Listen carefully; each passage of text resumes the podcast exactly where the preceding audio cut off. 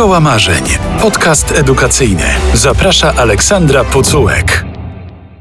Dzień dobry, zapraszam na siódmy odcinek Szkoły Marzeń, czyli rozmów, w których staramy się nie narzekać, tylko podsuwać mądre, inspirujące, ciekawe pomysły na polską szkołę.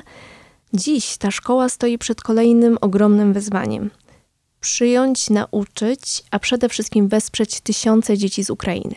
Jak to wygląda? Jak wygląda nauka polskiego, ale też co z tą maturą z polskiego w tym roku, za rok i o co chodzi z tą nieszczęsną listą lektur? Na te wszystkie pytania mam nadzieję, że znajdziemy dzisiaj odpowiedź, a pomoże mi w tym Milena Cybulska-Rakoczy, polonistka i wicedyrektorka zespołu szkół rzemiosła w Łodzi. Dzień dobry. Dzień dobry. Jak powiedziałam znajomemu, że można uczyć polskiego Ukraińców nie znając ukraińskiego, to stwierdził, że gadam głupoty i że to jest niemożliwe. Można?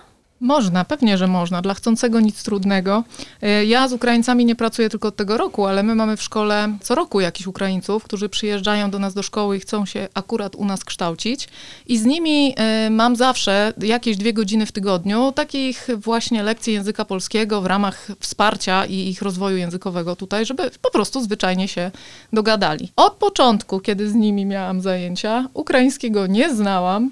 Można oczywiście z nimi się porozumiewać trochę w języku angielskim, ale ten mój angielski nie jest na takim poziomie, na jakim by wszyscy oczekiwali. W związku z tym trzeba było sobie jakoś radzić. I to samo robię teraz z tym oddziałem przygotowawczym. Tam jest 25 osób, więc jest znacznie trudniej, bo tak z tej 25 chyba dwójka trochę rozumie i trochę mówi. Tak z naszych obserwacji wynika. Trochę się uczyli w Ukrainie tego języka polskiego, więc się śmiejemy, że są naszym wsparciem i tłumaczami.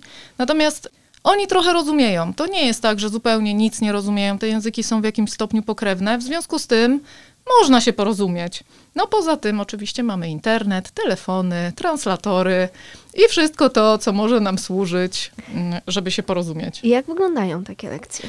Lekcje wyglądają podobnie jak każda lekcja języka obcego, czyli tak jak angielski, niemiecki, jak zaczynamy uczyć od podstaw. Właściwie jest takie przekonanie, cały czas jeszcze funkcjonuje, chociaż może dzięki temu, co się wydarzyło, teraz to się zmieni, że nauczyciele języka polskiego powinni uczyć polskiego. Ale właśnie to nie jest prawda.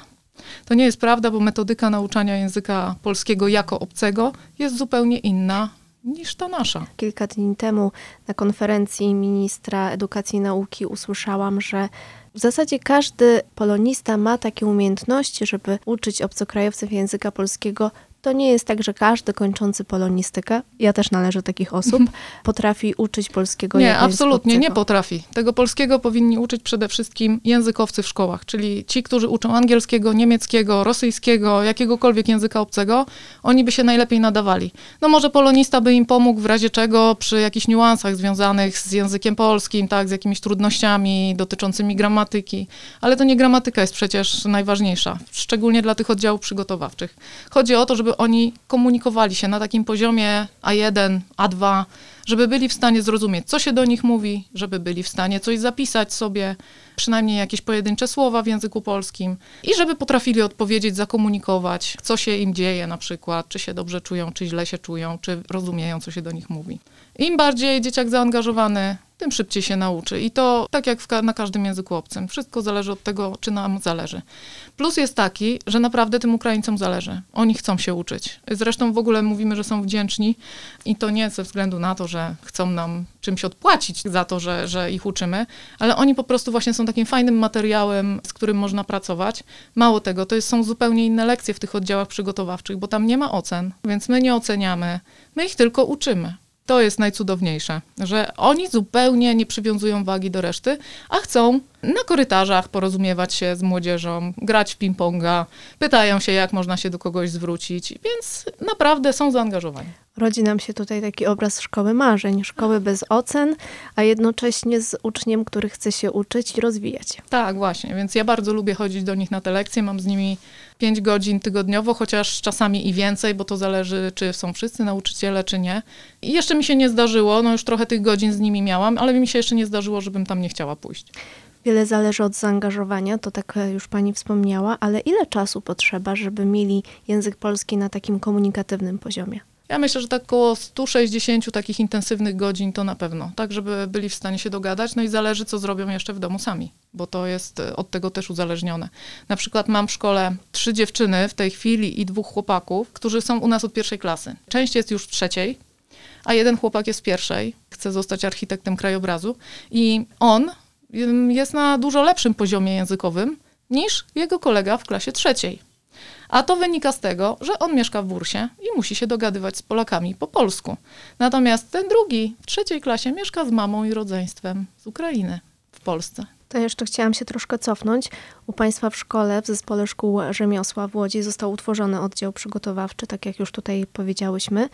Jak wyglądają te ostatnie tygodnie, jak wyglądał ten ostatni miesiąc u Państwa w szkole, bo słyszałam, że bardzo dużo się działo w związku chociażby z przyjęciem no, całkiem sporej grupy uczniów, jak na taką szkołę. Od momentu, kiedy można było w ogóle już zacząć przyjmować tych uczniów, to rodzice z tymi dzieciakami ustawiały się w kolejce, rezerwowali miejsca, żeby się z dyrektorem umówić na rozmowę w sprawie przyjęcia. Jak to decydował o tym, że powstaje u Państwa oddział przygotowawczy? E, To tutaj e, dyrektor wystąpił e, o to, żeby ten oddział przygotowawczy utworzyć. Też mm, mieliśmy informację, gdzie już wcześniej był utworzony oddział i stamtąd zaczęto nam przysyłać te dzieciaki, bo tam już były wszystkie miejsca zajęte i potem my zaczęliśmy odsyłać do następnych szkół, gdzie te oddziały przygotowawcze były tworzone. Tych kolejkach te rozmowy trwały czasami bardzo długo, zanim dyrektor powiedział, że dziecko zostało przyjęte, bo trudność była w porozumiewaniu się, w komunikacji. No wiadomo, że w większości udało się porozmawiać w języku angielskim dyrektorowi i ustalić wszystko. Natomiast e, no, bywały trudne też rozmowy. Czasami dzieciaki e, reagowały na przykład bardzo nerwowo na dzwonek, nawet jak usłyszały. Więc też te dzieci są z różnych stron. Większość mamy w tej chwili z Kijowa, ale są też dzieciaki z Odessy i z Żytomierza. No zewsząd i z różnymi doświadczeniami. Na przykład mamy też dziewczynkę, która zostawiła w Ukrainie matkę, a przyjechała tu z siostrą. Więc y, one są tutaj we dwie i muszą sobie radzić. Ta siostra jest pełnoletnia, natomiast ta nasza uczennica, ona bodajże ma 16 lat, więc y, no nie jest lekko im, nie jest lekko, bo te dzieciaki są tak... y, Tam jest 11 klas w Ukrainie i my mamy tak od 9 do 11, nawet zdarzają się dzieciaki z 8 klasy. Więc te rozmowy w ogóle były bardzo też wyczerpujące emocjonalnie. Ci ludzie chcieli powiedzieć też o tym, co tam przeżyli, jak wygląda ich sytuacja. To właściwie cały tydzień te rozmowy trwały. Tak do 16 na przykład od godziny 8 rano, niemalże bez przerwy. Były takie sytuacje, że i przez Mołdawię, Słowację, i wszyscy właściwie z Odessy, którzy do nas przyjechali, to nie przekraczali bezpośrednio granicy, tylko przez e, Mołdawię przyjeżdżali, więc czasami to były 4 dni drogi. Nawet nasza uczennica, która była w czasie ferii w Ukrainie, po prostu w czasie ferii pojechała do rodziny i jak wybuchła wojna, też od razu nie mogła wrócić i ona właściwie jechała pociągiem na stojąco 4 dni. Więc te podróże to też no nic przyjemnego. Szczególnie właśnie jak trzeba jeszcze kilka krajów objechać.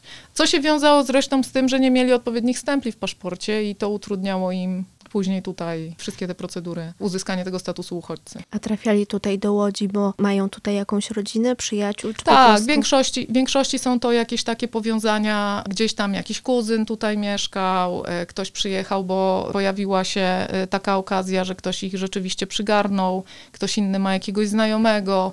Też e, są jacyś opiekunowie, tak to nazwijmy, Polacy, którzy też z nimi przyjeżdżali na przykład do szkoły, żeby dzieciaka przywieźć i żeby się dogadać, więc a to jakaś ciocia, więc tak, rodziny, znajomi właściwie i też mieszkają po, po całej Łodzi są rozrzuceni. To też nie jest tak, że u nas są tylko te dzieciaki gdzieś tam z naszych okolic, ale oni po prostu łapali się wszędzie, gdzie się dało. No mamy też takich, którzy chcą na przykład już myślą o tym, żeby u nas chętnie się uczyli dalej. Miałam pytać, czy chcą, myślą o tym, żeby zostać na kolejny rok szkolny, czy jednak cały czas myślami są przy swoim kraju i Myślą, myślą. Te wrócić? dzieciaki, które właśnie trochę rozumieją polski, to one już uczyły się tego polskiego z myślą o tym, że oni tutaj przyjdą się uczyć. Nawet przy jednej rozmowie, jak byłam z dyrektorem, mieliśmy chłopaka, już nie mieliśmy miejsc właściwie i chłopak trochę rozumiał, co się do niego mówi. To się udało go wysłać właśnie nie do oddziału przygotowawczego, tylko do szkoły sąsiedniej, bo chciał zostać informatykiem. Więc do jakiejś klasy pierwszej o profilu informatycznym w technikum udało się go tam gdzieś zapisać, żeby nie marnował już tego roku, żeby się już czegoś uczył. Nie marnował roku, ale część uczniów powinna pisać maturę. Co z nimi? W tym roku jedna uczennica, Aliesa, by zdawała maturę w Ukrainie. Tam Powinna zdawać. powinna zdawać, tak. I pierwsze pytanie, jakie padło, to co z nią będzie, jeżeli tej matury tam nie ma. W tej chwili ona nawet zdalnie nie będzie w stanie tej matury zdać. Tak, bo E, powiedzmy, że już w systemie ukraińskim zaznaczono, że w tym roku matury Matur nie będzie. Tak, matur nie będzie. I Ale w Polsce matura Matu- będzie. A właśnie, ale w Polsce matura będzie. Ona jest w oddziale przygotowawczym. Nie wiem, czy ona byłaby w stanie w języku polskim tę maturę zdawać w ogóle. Zwłaszcza, że zostało tak naprawdę Mm, no, miesiąc. Tak, no do matury tak, miesiąc. Ale do września być może tego polskiego nauczy się na tyle, że być może od października mogłaby zacząć studia. I teraz co dalej z tym zrobić? Pytanie brzmi, jak teraz pomóc tym dzieciakom, żeby oni mogli się uczyć, żeby nie zmarnowali tego czasu, bo nie wiem, czy dla niej byłoby rozwiązaniem pozostanie w liceum na rok, na przykład w klasie czwartej, w przyszłym roku, żeby była w stanie zdać maturę. No to jest dla mnie trochę zmarnowanie czasu, tym bardziej, że przecież jej matura wygląda inaczej. Zwłaszcza, że oni myślą o tym, co dalej. To nie jest tak, że tylko gdzieś cały czas żyją obecną sytuacją, tylko chcą dalej iść, e, rozwijać się, uczyć i myślą, co będzie. Tak, to samo dotyczy tych młodszych dzieciaków, które kończą tę ukraińską szkołę podstawową i normalnie mieliby świadectwo ukończenia tej szkoły podstawowej i nawet myśleli o tym, żeby u nas w kraju się uczyć dalej, ale tego świadectwa nie dostaną z wiadomych powodów i też ciągle pytają, co będzie dalej z nimi, czy oni będą mieli szansę uczyć się u nas. Co pani odpowiada? Mówię, że musimy poczekać na rozwiązania systemowe, e, że trzeba o to pytać, e, chociaż to już w tej chwili padają pytania ze strony dyrektorów i nauczycieli. Mam nadzieję, że to zostanie rozwiązane w jak najszybszym czasie, a przynajmniej do końca tego roku szkolnego, żebyśmy wiedzieli, co od września z nimi będzie, żeby oni wiedzieli w razie czego, co mają robić w wakacje. Czy się przygotowywać do szkoły i uczyć dalej tego polskiego, czy no nie wiem właściwie, bo no wracać, do czego mają wracać? Też nie wiadomo, co dalej będzie, więc no być może dobrym rozwiązaniem byłoby zrobienie tego, co kiedyś, czyli zdasz egzamin człowieku do mojej szkoły, pokażesz, że umiesz. Albo na studia dany I kierunek. to samo dotyczy studiów, tak. Wykaż się znajomością, wiedzą, umiejętnościami, wtedy cię przyjmiemy. I to by było chyba najlepsze rozwiązanie. Problemem jest e, w większości nauka języka, znajomość języka. Inne przedmioty, tak jak mówiła pani o angielskim chociażby, mają na bardzo dobrym poziomie. Tak, ale mamy też przecież studentów obcokrajowców. Myślę, że oni by sobie tutaj spokojnie dali radę. Ten język polski byłby tym językiem, którego by się bez problemu nauczyli. Jakby im zależało, to by się uczyli, tak jak to widać zresztą, że im zależy. A u nas marudzimy na matematykę, a u nich A u nich świetnie, matematyka jest na takim poziomie, że wielu nauczycieli zazdrości poziomu tych uczniów, także no, koleżanka też wychodzi od nich zawsze podbudowana. Zresztą to dotyczy też historii, od razu powiem, bo jak koleżanka zaczęła opowiadać o historii Łodzi i zaczęła mówić o nadaniu praw miejskich, to jak zaczęła mówić o Jagielle, to od razu znali naszą historię Polski i zaczęli, a to o Unii zaczęli mówić i, i tak dalej, więc oni bardzo dobrze są zorientowani, ale chyba historia też jest przedmiotem u nich jednym z wiodących i obowiązkowych, więc trochę mam wrażenie, że tam u nich ta szkoła wygląda jak u nas trochę kiedyś. Mają inne relacje z nauczycielami, mają wrażenie, że jesteśmy bardziej przyjaźnie nastawieni. U nich ten nauczyciel to jeszcze ten nasz dawny nauczyciel, który stoi na katedrze i jest trochę niedostępny. Zależy jeszcze, gdzie jest ta szkoła, czy to jest w większym mieście, czy w mniejszym mieście. Nawet jeżeli to nie jest cała szkoła tak funkcjonująca z tym nauczycielem na katedrze, no to jest spora część nauczycieli, którzy są niedostępni i nie są tak przyjaźnie nastawieni jak my. Także oni tutaj też zobaczyli, że trochę inaczej wyglądają nasze relacje. Początkowo widać było, że raczej z dystansem, a teraz już są bardziej tacy swobodni i, szybciej potrafią zapytać o coś i liczą, że dostaną odpowiedź i ją dostają. Ale są to też dzieciaki, które wcale się do tych domów nie śpieszą. Zostają u nas po godzinach, przed lekcjami przychodzą, po lekcjach zostają i grają w ping-ponga. Nie wychodzą wcale ze szkoły. Czemu? Czasami są... Słyszałam odpowiedź, a co mamy robić w domu? Więc oni przychodzą i, i organizują sobie czas u nas. Ale nikt ich nie wygania oczywiście. traktują szkołę jako takie przysłowiowe podwórko. Widać, widać, dobrze się czują chyba, no, bo tak by wychodzili, a tak zostają. O to miałam spytać właśnie, o tę integrację. Integrację to tutaj zapewniają nam uczennice nasze, bo przecież w większości to mamy zbabinizowany świat u nas w szkole. A tak, no bo przecież fryzjerstwo to bo chyba jest dosyć... fryzjerstwo, bo hodowcy koni, tak. I, Hodowcy koni to też głównie dziewczyny. Więc też tam w większości są dziewczyny. No, y, trochę chłopaków jest wśród architektów, ogrodników, to, to tam. No i w, wśród optyków, to tak. To tam są faceci. W związku z tym, jak te dziewczyny zobaczyły tych chłopaków, a my tam mamy, ja wiem, tak mniej więcej połowa, to są chłopcy, no to przecież integracja trwa pełną gębą. One latają za nimi, a się uśmiechają, a machają, a witają, a zagadują, więc no tutaj wszystko jest w porządku, wydaje mi się. Ale to dobrze usłyszeć trochę uśmiechu. Myślę, że jest w porządku. Słuchasz podcastu Radia Z.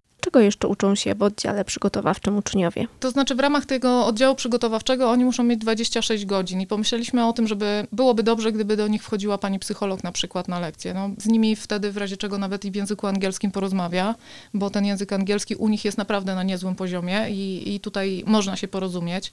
Więc od razu na pierwszy dzień, kiedy tylko się pojawili, też były to zajęcia między innymi z panią psycholog, żeby w razie czego też wyczuć, jaka jest sytuacja, jakie są ich nastroje. I tak pani psycholog z nimi ma tę godzinę raz w tygodniu, więc oni zawsze mogą, w razie czego ona tam coś zaobserwuje i będziemy pomagać. E, mogą oczywiście też indywidualnie się zgłosić do pani psycholog, no bo to są właściwie nasi uczniowie, czyli oni mają dokładnie wszystkie te same prawa, co i każdy nasz inny uczeń. No mają wychowawcę w mojej osobie, bo w końcu mam z nimi najwięcej godzin i jestem z nimi cały czas w tym budynku B, więc wiedzą, że mogą do mnie przyjść. Mają wszystkie przedmioty te ogólne, czyli w większości wszystkie, nie wszystkie, bo nie mamy fizyki, bo nie mamy tylu nauczycieli, no, ale mają matematykę, biologię, geografię, WOS, nawet edukację dla bezpieczeństwa. No jeszcze niemiecki mają nawet, angielski mają. Więc to są wszystkie takie przedmioty ogólne, które dzieciaki mają w, w szkołach podstawowych czy średnich. Rozumiem, że ci nauczyciele z ukraińskim również nie są za pan brat. Nie, absolutnie nie są, nie są, ale radzimy sobie jak możemy. Ja z racji tego, że te studia skończyłam i tam gdzieś mam jakieś materiały, albo coś tam jeszcze gdzieś znajdę, albo byłam na jakichś szkoleniach, no to przekazuję koleżankom i kolegom, którzy uczą w tym oddziale, jak mogą pracować, z czego skorzystać, gdzie szukać jakichś informacji. Mamy nasze Ukrainki, które bardzo nam pomagają. Dziewczyny są w czwartej klasie i one jak potrzebujemy, to nam coś zwyczajnie z polskiego na ukraiński przetłumaczą. I teraz od tego tygodnia mamy jeszcze wsparcie w postaci pani Ukrainki, która mówi w języku polskim i ona jest takim naszym nauczycielem wspierającym nas i tłumaczącym w razie czego. Jak się państwu udało ją zdobyć, pozyskać, bo to jest teraz, wiem, że bardzo E, trudne zadanie. Udało się, to znaczy najpierw miała być pani, która jeszcze w ogóle jest nauczycielem fizyki, ale nam skradli tę panią z sąsiedniej szkoły i tam już została na cały etat, bo chyba jeszcze w ogóle miała fizyki uczyć e, u to, to już w ogóle To już deficyt. fenomen, prawda? Początkowo było tak, że nie mieliśmy mieć nikogo, ale te osoby, byłam przy kilku rozmowach telefonicznych, jak dzwoniły do sekretariatu i się pytały, czy nie potrzeba jakiejś pomocy, czy oni nie mogą pracować u nas. Poszła w eter informacja, że szkoły potrzebują takich ludzi i te y, osoby zaczęły się zgłaszać. Ale to są nauczyciele? Nie, ta pani nie jest nauczycielem. Nawet nie ma przygotowania Czy pedagogicznego. po prostu wspiera językowo? Tak, wspiera nas językowo, w razie czego dzwoni do rodziców, jak trzeba coś powiedzieć, wyjaśnić, wytłumaczyć. Na lekcji czasami coś wytłumaczy. Czyli znowu trochę pospolite ruszenie i zostawienie samym sobie. Tak, tak, trochę tak, ale dla chcącego nic trudnego, nauczyciel już nie takie rzeczy robił. Chociaż po pandemii to już i koronawirusie i nauczaniu zdalnym, to myśleliśmy, że już nic nas nie spotka ciekawego, prawda? Ja się tak właśnie zastanawiałam kilka dni temu, jak to jest, że w takich sprawach jak pandemia, czy jak tutaj tworzenie tych oddziałów, czy przyjmowanie takiej liczby nowych uczniów, bo to są ogromne liczby, patrząc na skalę całej Polski, ministerstwo zazwyczaj umywa ręce i mówi, uelastyczniamy system i tutaj każda szkoła indywidualnie podejmuje decyzje, a chce bardzo odgórnie i radykalnie i jasno traktować inne zasady, na przykład wizyty w szkołach organizacji pozarządowych i tak dalej, które powinny być właśnie luźno zostawione indywidualnie dla szkół. To jest jakimś fenomenem. Już się przyzwyczailiśmy. Wiadomo, później jak wyjdzie, to powiedzą, zrobiliśmy, jak nie wyjdzie, to powiedzą, nie zrobili, nie? Więcej oddziałów przygotowawczych już Państwo nie będą otwierać. Nie, nie możemy. Początkowo mieliśmy mieć dwa oddziały przygotowawcze, nawet szykowaliśmy dwie pracownie, bo mamy warunki lokalowe, ale wymyślono, że to będzie jeden 25-osobowy. Więc Wymyślono. Wymyślono, no tam na górze przecież stwierdzili, że no nie ma finansów, bo to trzeba sfinansować, ci nauczyciele muszą dostać pieniądze za te godziny, więc to no tak będzie taniej. A czy już szkoła dostała pieniądze na ten oddział przygotowawczy? Bo ja tutaj To znaczy, to jest, różne e, informacje. to jest, będzie rozliczane w ramach tych, nie można powiedzieć, że to będą nadgodziny wynikające z planu, nie można powiedzieć, że to będą zastępstwa doraźne, ale jakby są zabezpieczone podobno środki na to, żebyśmy dostali te pieniądze, tak jak są wypłacane nadgodziny i zastępstwa.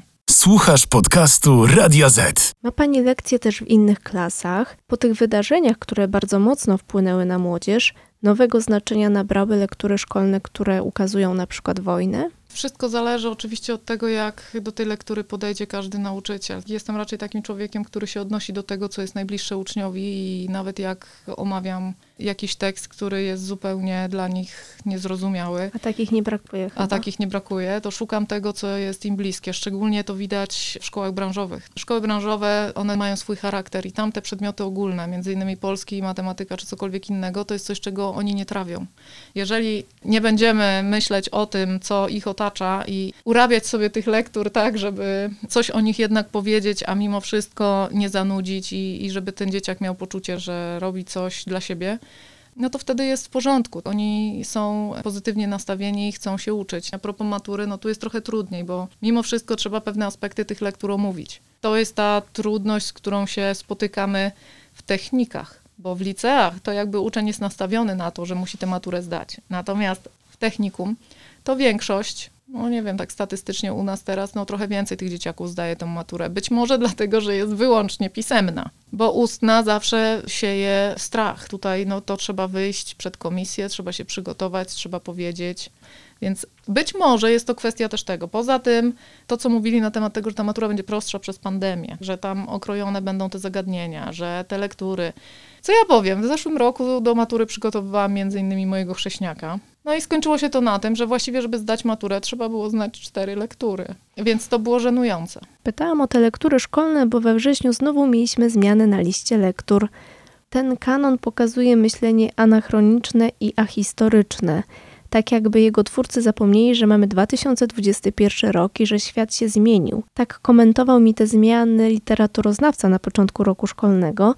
Zgadza się pani z tą opinią? Trudno się nie zgodzić. Więcej Jana Pawła II, kardynała Wyszyńskiego, Zofii Kosak-Szczuckiej, nie ma na przykład Świetlickiego. To takie główne zmiany. Był moment, kiedy ten kanon był apolityczny, a historyczny. Trudno powiedzieć. Wcześniej pracowałam kilkanaście lat w gimnazjum, to nie mogę powiedzieć, żeby te lektury, które wtedy omawialiśmy w gimnazjum, były jakieś takie właśnie nie do przeżycia. Nawet tam był taki moment, że to zostało tak zmienione, że dzieciaki były w stanie strawić Sienkiewicza, bo umożliwiono wybór. Czyli jak widziałam dzieciaki, które wolą coś z historią, omawiać, no to omawialiśmy krzyżaków. Jeżeli nie absolutnie i to w ogóle było dla nich y, coś, czego nie byli w stanie strawić, to omawialiśmy Quo Vadis. I tak dawało się jakby mm, spośród tych lektur do wyboru, tak to nazwijmy, obowiązkowych, ale do wyboru, coś e, wybrać tak, żeby oni byli w stanie zdać ten egzamin. Jeżeli chodzi o maturę, tę obecną formułę, no jak mogę skomentować i, i te lektury, no było lepiej, no co mam powiedzieć, jeżeli chodzi o spis lektur, było lepiej niż jest teraz, no na pewno. Dzieciaki mają problem z omawianiem fragmentów Biblii, nawet z punktu widzenia, że to jest jakieś tam dzieło literackie, tak, to nazwijmy. A jak im wytłumaczyć teraz, że Jana Pawła II teksty mają omawiać jako teksty areligijne, no to się, nie wiem, czy to się da zrobić. Już lepiej by było, jakby to był Karol Wojtyła, pod tym nazwiskiem by to funkcjonowało. No chyba tak trzeba to im przedstawiać, bo jak słyszą papież, to mówią, to nie religia. Takie są komentarze, więc jest to trudne. A jest możliwe, żeby stworzyć taki kanon, listę lektur, która jest dostosowana do oczekiwań wszystkich? Wszystkich to się nie da, ale do oczekiwań większości. No myślę, że dobrym sposobem byłoby, gdyby rzeczywiście te lektury były do wyboru.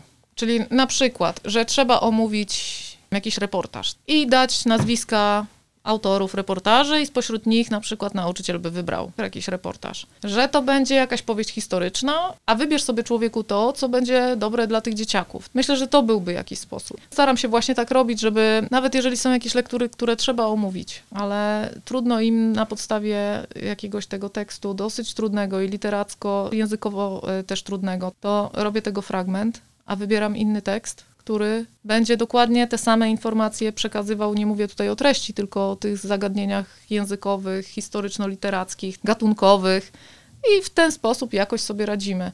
Najlepszym sposobem, powiem szczerze, jest w tej chwili odniesienie do muzyki. Powstaje tak dużo piosenek, które wykorzystują fragmenty tekstów literackich, które oni znają.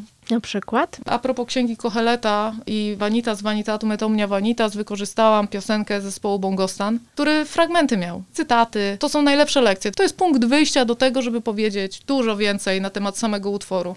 Staram się zazwyczaj wybrać te, które oni znają, ale jak już nie ma tych, które znają, a ja znajdę piosenkę, w której będzie to, co ja potrzebuję, no to wybieram E, I nawet się kończy tym, że i nawet ją śpiewają później na koniec lekcji, bo tekst zawsze od tekstu wychodzimy, więc da się. Zapamiętuje się. Tak, zapamiętuje się, potem pamiętają chociażby tylko, chociaż pamiętają to, co to było, to vanita z vanitatu. Jeden polonista opowiadał mi, że dobrze by było, gdyby 20% pozycji w kanonie lektur było stałe, czyli na przykład dzieła Kochanowskiego, Szekspira, Mickiewicza, ale każde pokolenie powinno mieć swój kanon lektur i te 80% powinno być wymienne. Dobry pomysł? Myślę, że tak, tylko problem byłby z tym stałym kanonem, bo e, Wszystko jest ważne. Właśnie, dla wszystkich wszystko jest ważne. No ale są teksty, no jeżeli mamy mówić o historii literatury i trudno nagle wyrzucić jakieś teksty, które tworzyły tę historię tej literatury, więc o ile w szkole podstawowej w tej chwili to nie ma znaczenia, o tyle w szkole średniej, no ten uczeń moim zdaniem powinien mieć pojęcie, że to się wszystko przeobrażało, od czego zaczęliśmy, jak te teksty wyglądały na początku, że to jest związane z epoką, w jakiej się żyło. No nie można tego, części tych tekstów wyrzucić, tylko sposób może później weryfikowania tej wiedzy, czyli ta cała matura i ten test, który jest, żeby to nie polegało na tym, że najważniejsza jest sama znajomość lektury. To nie o to moim zdaniem chodzi. Wszystkie te testy, jak niektórzy nauczyciele robią, jaki kolor butów miał tam bohater, albo jaki kolor ścian e, miał tapety w pokoju Raskolnikowa, bo takie pytania miałam nawet u siebie w liceum. No to jest dla mnie absurd. To nie na tym powinno polegać, no, tylko chodzi o powiązanie pewnych faktów, o wyciąganie wniosków, o odniesienie do rzeczywistości, w której żyjemy. A propos, co prawda w lekturach pisarzy rosyjskich jest tyle, co kot napłakał, ale młodzież pyta, czy w związku z tym, co się dzieje, będą to czytać, muszą to czytać, są jakieś dyskusje? Ja nie słyszałam żadnych dyskusji, jakoś nikt, nikt nic nie mówił. Być może już akurat przed wybuchem wojny były omówione te teksty.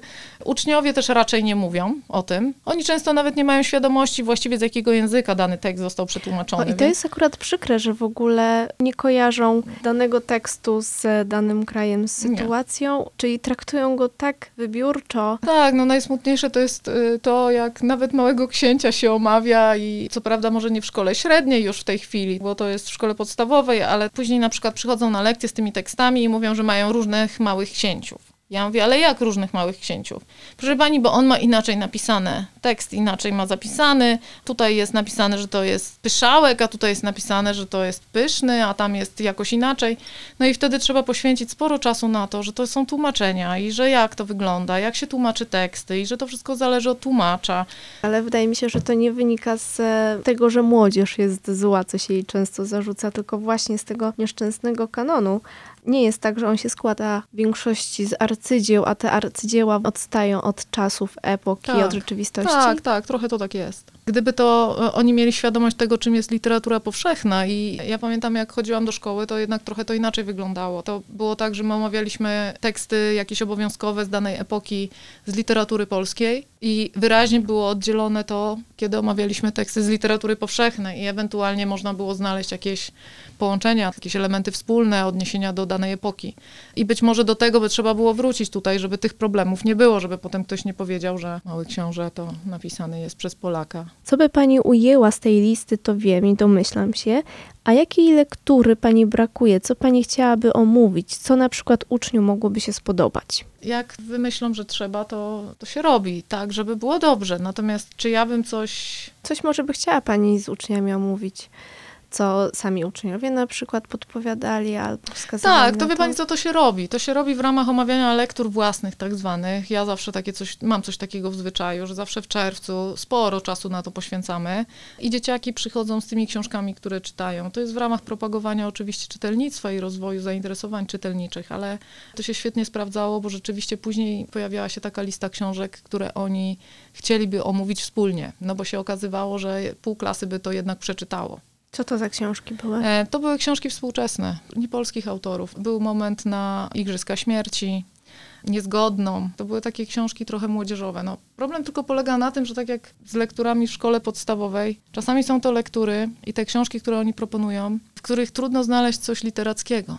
Owszem, historia może być wykorzystana do tego, żeby uczyć ich pisania, opowiadania, pisania jakichś różnych form, wypowiedzi no można to wykorzystać, ale żeby im pokazać jednak tę estetykę, to piękno i, i, to, co może zachwycać, te teksty się wtedy do tego nie nadają w większości przypadków. No, można wykorzystać współczesną poezję. Bardzo są zainteresowani, mamy w szkole poetkę między innymi, panią Marzannę Kołodziej, która pisze swoje wiersze, ma tomiki, oprócz tego pisze też teksty dla dzieci.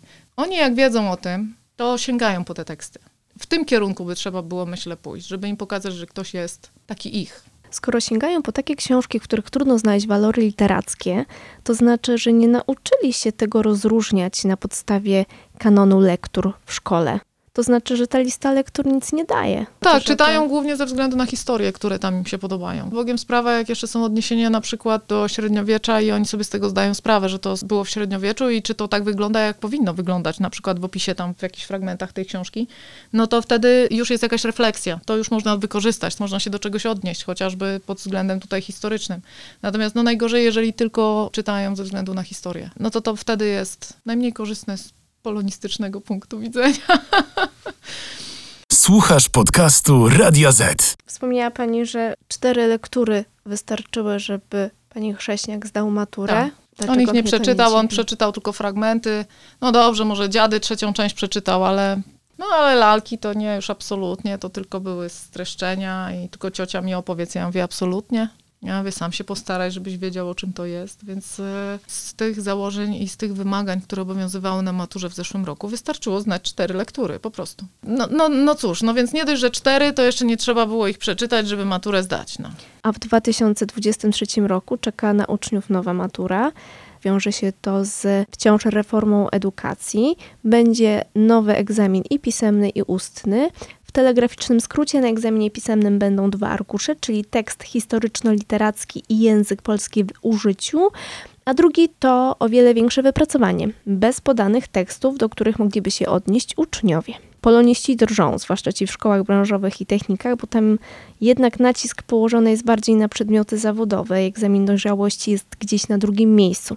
Jak pani ocenia te zmiany w egzaminie dojrzałości? Tak samo drżę, jeżeli chodzi o to, o zdawalność tej matury, bo w tej chwili jest problem, żeby zdali maturę przy znajomości wyłącznie czterech lektur, bo wiemy, jak wyglądała zdawalność matury w zeszłym roku, a ten rocznik eksperymentalny, no to powiem szczerze, że bardzo się boję, jak to będzie wyglądało. Wiadomo, że można powiedzieć, że żeby przecież reforma zakończyła się sukcesem i powodzeniem, to mogą przygotować taką maturę pierwszą, żeby była łatwiejsza, żeby wszyscy zdali, albo przynajmniej większość. Spodziewamy się tego, że to może tak wyglądać, bo to reforma edukacji musi się zakończyć sukcesem. Natomiast e, gdyby ta matura dla tych dzieciaków wyglądała tak, jak wygląda teraz, to te dzieciaki, które są po tej reformie i po egzaminie ósmoklasisty, pisałyby, no gdyby nie te lektury, to myślę, że napisałyby tą maturę.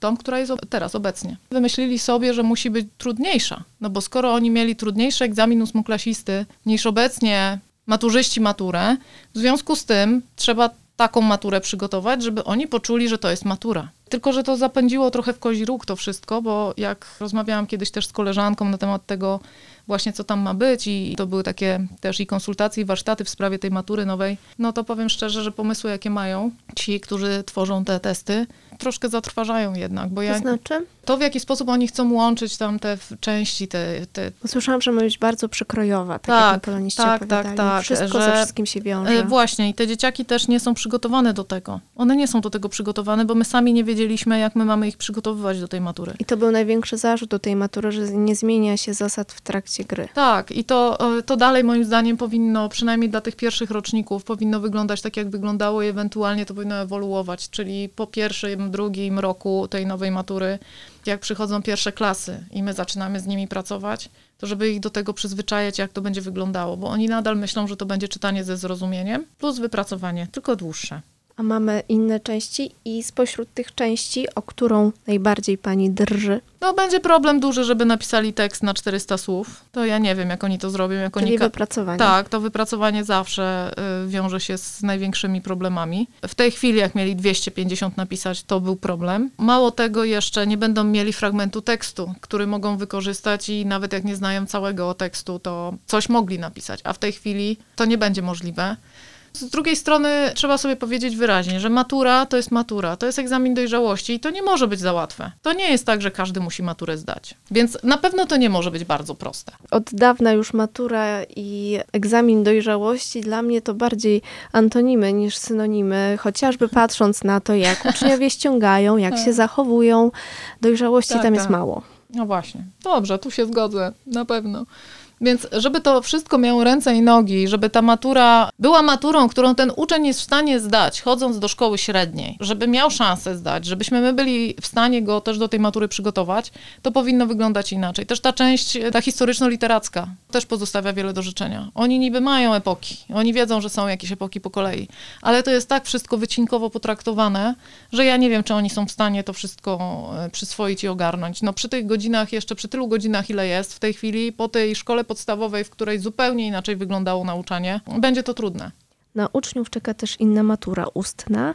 Wylosują dwa pytania, do tej pory było jedno. Pierwsze ma dotyczyć znajomości wybranej lektury, a drugie szerszych zagadnień związanych z językiem, sztuką, literaturą. I pula tych pierwszych pytań jest jawna. Podała już ją Centralna Komisja Egzaminacyjna. Na liście jest ponad 200 zagadnień, 280 zagadnień, a to oznacza znajomość ponad 40 lektur, jak mi wyliczyli poloniści.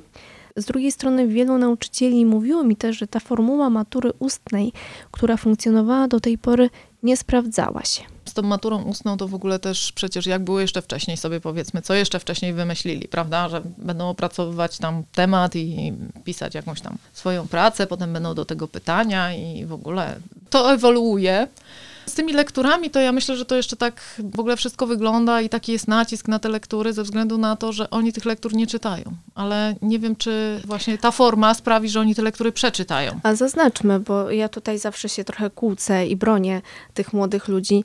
Nie czytają lektur, ale w ogóle Ale w ogóle czytają. właśnie chciałam też to dopowiedzieć, ale w ogóle czytają, co widać właśnie na tych moich czerwcowych lekcjach, kiedy te książki jednak jakieś przynoszą, więc to nie jest tak, że oni nie chcą czytać e, w ogóle, tylko nie chcą czytać konkretnie tych lektur, więc nie wiem, czy zmuszenie ich do przeczytania tego, tworząc pytanie dotyczące konkretnej lektury na maturze ustnej jest dobrym sposobem, bo wątpię w to, żeby oni przez pytanie do matury ustnej przeczytali tę lekturę. Oni tak się przygotowują do tej matury jak mój chrześniak, więc nie wiem, czy to jest dobry pomysł. Myślę, że raczej trzeba by było ich skłonić tutaj do czegoś innego i nie mówić o tym. Powiem szczerze, że nie wiem, jak sformułowane są te pytania dotyczące tych lektur. Jeden polonista stwierdził, że są bardzo mocno przeintelektualizowane i przypominają zagadnienia z egzaminu polonistycznego. Aha, no więc właśnie zupełnie to, to nie wiem zupełnie, co to ma na celu. I jeszcze, no jak tu jeszcze tego ucznia teraz tego nauczyć? No bo przecież to nie chodzi o to, żebym ja mu podała odpowiedź na to pytanie, tylko żeby on sam do tego doszedł. No dobrze, niech to będzie, dotyczy to lektur, jak już bardzo wszyscy chcą, tylko niech to pytanie będzie bliskie temu uczniowi, nie wiem, odnosi się do tego, co go otacza, odnosi się do rzeczywistości, do tego, co widzi w telewizji, no nie wiem, cokolwiek. Czyli jakby mogła taka matura ustna wyglądać? Jakby to mogło być, żeby z jednej strony sprawdzać trochę ich wiedzę i umiejętności, a z drugiej strony, żeby to też sprawiało, żeby oni się chcieli rozwijać i uczyć. Jakby mi ktoś dał taką możliwość, żebym sama takie pytania stworzyła, Czyli rozumiem, że też konkretne jakieś pytania. No właśnie się tak zastanawiam, czy to nie chodziłoby bardziej o to, żeby ten dzieciak pokazał, że on umie o czymś opowiedzieć, że potrafi coś przedyskutować, że Ma swoje zdanie. wykorzystać to, czego się dowiedział na lekcjach, a niekoniecznie odtwarzał, bo odtwarzanie niczemu nie służy. Przecież ciągle powtarzamy, że my mamy nie być, prawda, nauczycielem, który będzie przekazywał wiedzę, tylko będzie pokazywał, gdzie ją znaleźć, że mamy być tym przewodnikiem. No przecież wszyscy nam mówią, jak praca nauczyciela ma wyglądać i teraz w tym kontekście pytanie o konkretne rzeczy związane z lekturą, no ma się nijak. Więc niech to będzie ta lektura, tylko niech on ma szansę powiedzieć, dlaczego tej lektury nie przeczytał, albo dlaczego nie chciał jej przeczytać. Ja myślę, że właśnie tym torem by trzeba było pójść, że jeżeli już ten uczeń na lekcji dowiedział się, że jest taka lektura, dowiedział się, że coś tam w niej jest, na co warto zwrócić uwagę, no ale jej nie przeczytał, to niech ta matura ustna będzie miała formę rozmowy, tak sobie myślę, żeby ten uczeń mógł powiedzieć dlaczego nie przeczytał, co mu się w tej lekturze nie podobało już na pierwszy rzut oka, nawet na tych lekcjach, bo jeżeli po nią nie sięgnął przed lekcjami, nie sięgnął po nią po lekcjach, no to dlaczego? Za niespełna dwa miesiące matura 2022. Czego mogą się spodziewać na języku polskim maturzyści? Bo ten egzamin jeszcze prostszy, więc o wyniki aż tak nie ma co się bać. Pewnie będą podobne jak w zeszłym roku, Czyli? tak sobie myślę. Pytanie, jaką lekturę znowu wybiorą, żeby tam wypracowanie napisać. I Lalka, dziady Jak czy już- wesele? właśnie no, lalka była w zeszłym roku, więc jak już usłyszałam, że ma, było dwóch Wokulskich, znaczy dwóch Stanisławów w lalce według uczniów, to tak się zastanawiam, Czy jest sens wciąż powtarzać tę lalkę, bo to nic nie daje. No, no właśnie, oni tego nie przeczytali. No, Co roku, jak chodzę w trakcie matury pod licea czy pod jakieś szkoły, pytam maturzystów, co było, mam wrażenie, że co chwila słyszę o tej lalce. o tej lalce. No, przecież To- to w zeszłym już- roku był fragment, tylko że był fragment z pamiętnika Starego Subiekta, chyba o ile dobrze pamiętam. I, I tam padło imię Stasiek. I większość maturzystów jednak stwierdziła, że Stasiek i Stanisław Wokulski to są dwie różne postaci. I jak później matury się sprawdzało, to rzeczywiście przez to część nie zdała, no bo chociaż i tak, powiem szczerze, bardzo liberalnie były oceniane te matury. W tym roku mogą się spodziewać czegoś się właśnie też znowu z tych arcydzieł. Pewnie tak. Biorąc pod uwagę, kto to przygotowuje i jakim torem myślenia wszyscy tutaj idziemy, to pewnie tak. Pewnie to będą arcydzieła. Chociaż może i poszli po rozum do głowy po ostatnim roku. Taką trzeba mieć nadzieję. To tą nadzieją zakończymy. Bardzo dziękuję za rozmowę. Dziękuję bardzo. Więcej o maturze, egzaminach i testowaniu polskich uczniów w kolejnym odcinku Szkoły Marzeń, więc już serdecznie zapraszam. A więcej naszych podcastów można znaleźć na stronach player radio.z.pl i Spotify. Do usłyszenia. Szkoła Marzeń. Podcast edukacyjny. Więcej podcastów na player radio Z.pl.